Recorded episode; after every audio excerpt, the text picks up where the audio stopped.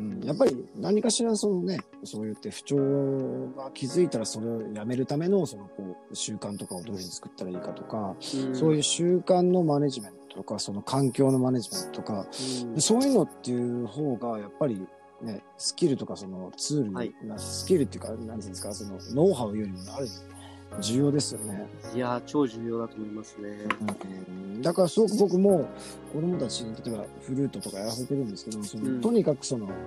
の弾く時間は最小限にしてなるべくそのプランとか、うそのん。前にちゃんと部屋をきれいに掃除して、はい。あのやっぱり音楽をやる上でのそのちゃんとした環境をちゃんとやってからあの最低限その弾けばうまくいくようなそういうふうな練習メニューをちゃんとうん一緒に考えたりとかして、っていうような、まあ、ある意味その環境っていうんですかねうん。環境を整えるでそういうことを習慣にするっていうのもやっぱりあの重点的にやったりしてますし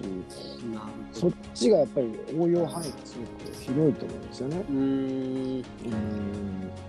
うんなんか今回こういう風に番組をやってることで、なんか非常に重要なところってなんかここにありそうな気がします。ね。なんかいろんななんかそのメソッドとか、なんかそのうん。達成する部分っていうのは世の中にこうたくさんあって、逆になんかそこは分かりやすいんですけれども、まあそれを活かすためにもなんかその最初にまずなんかその整えるというか、環境を整えるとか、うん。マイナスの部分をきちんと,、えー、とマネジメントするとかっていうところの土台がないと、そのプラスっていうのはまあまず生きないっていうような、そういうところになかなか行き着かないですよね、なんか正そう直。なんですようんね。やっぱりその集中力をこう発揮しづらいそういう誘惑の多い時代になってきてるわけじゃないですか。ああ今って、確かに、はい。ですよね。そうですねだからこう、うん、まあとにかくそのスマホでも何にしろ、はいその。無防備な状況で与えてしまうと簡単にその中毒になってしまうので、やっぱりそういう部分での、なんていうんですかね、強いその誘惑とか刺激はい。っていうのをからやっぱりある程度そのちゃんとブロックできるようなその習慣を作るってやっぱ大人もすごく重要だと思うんですよね。確かに。やっぱり仕事中にスマホとかがそばに置いてあるだけでも明らかになんかちょっと触ってなんか見たらなんかねあのアラートとか設定してたらガンガン来ますし、もううん。もう集中を妨げるような工夫をアプリがしてくるわけじゃないですか。そうですね。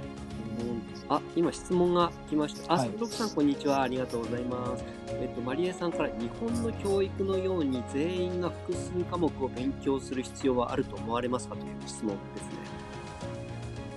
えっ、と複数科目っていうのは、えこれは具体的に言うとどんなことかな、はいうんとどういうことですかね？複数科目っていうのは普通のなんかこう必修科目みたいななんか義務教育の中の必修科目みたいなそういうイメージでしょうかね？うーん。基本になるような国語算数理科社会みたいな英語みたいななんかそこら辺をっていうことなのかなと思ってちょっと見たんですもし違かったらなコメントいただけると嬉しいんですけど。えっと、基本的にやっぱりその、プライベートスクールが教えてるのって世の中に出た時に、その役に立つ。うん。ようなそういう、そういう授業をすごくそのモットーにしてるのってあると思うんですよね。はい。で、あともう一つは、その、純粋に子供のその好奇心。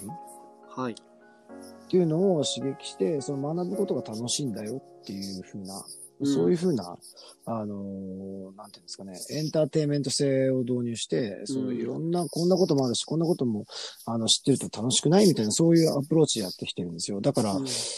うん学ぶことが楽しいんだっていうふうな、そういうふうなアプローチをしてくるんですよね。だから、必要かどうかっていうのって、やっぱり、それは多分、うん未来までわからないと思うんですけども、これからじゃあ何が一番多分その大切かっていうと、自分が主体的に、はい。その、なんていうんですかね、興味があったら、うん、なんていうのかね、その、まず、その、利害とかそういう役に立つかどうかっていうのを超えて学ぶ分野と、どうしてもその、やっぱり、その、なんていうんですか、リテラシーっていう部分、うん。それっていうのは、あのー持ってないと、例えばそのね、例えば情報リテラシーっていうのっはいて結構これからの時代ものすごい重要ですよね。それ知らないと、なんかね、サイバーブーイングしちゃったりとか、なんかね、自分のそのヌードのなんか、女の子だったら写真をなんか送ってしまって大変な目に遭っちゃうとか、そういう部分ってあるじゃないですか。だから、はい。科目っていうか、その、なんていうんですかね、その、リテラシーっていうのはすごくその、うんうん。マストで学ばなきゃいけないと思うんですよね。だからそれを科目というかどうかってわかんないですけど、例えばあとね、あの、なんていうんですか、リーディングのスキルとか、はい。あの、ストーリーライティングのスキルとかっていうのやっぱりその、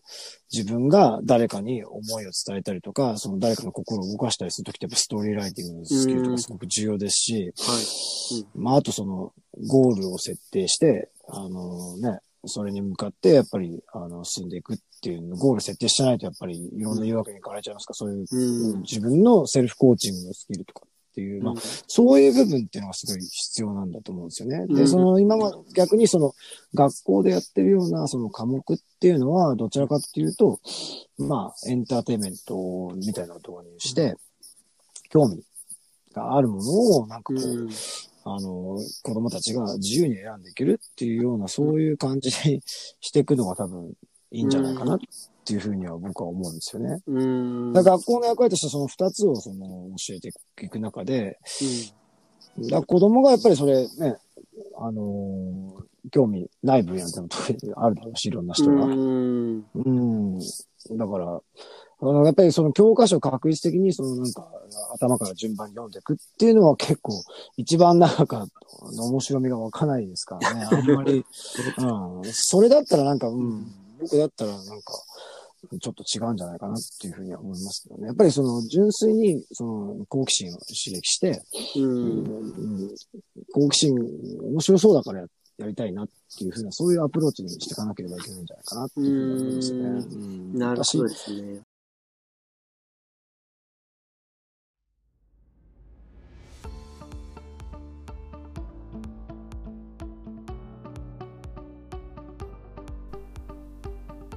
今回も最後まで聞いていただいて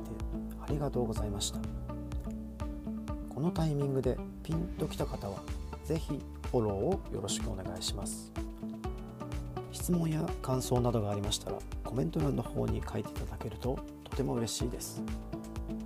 ライブでの対談に反映させていただくとともに質問については定期的に配信の方でお答えさせていただきます。では次回の放送でお会いしましょう。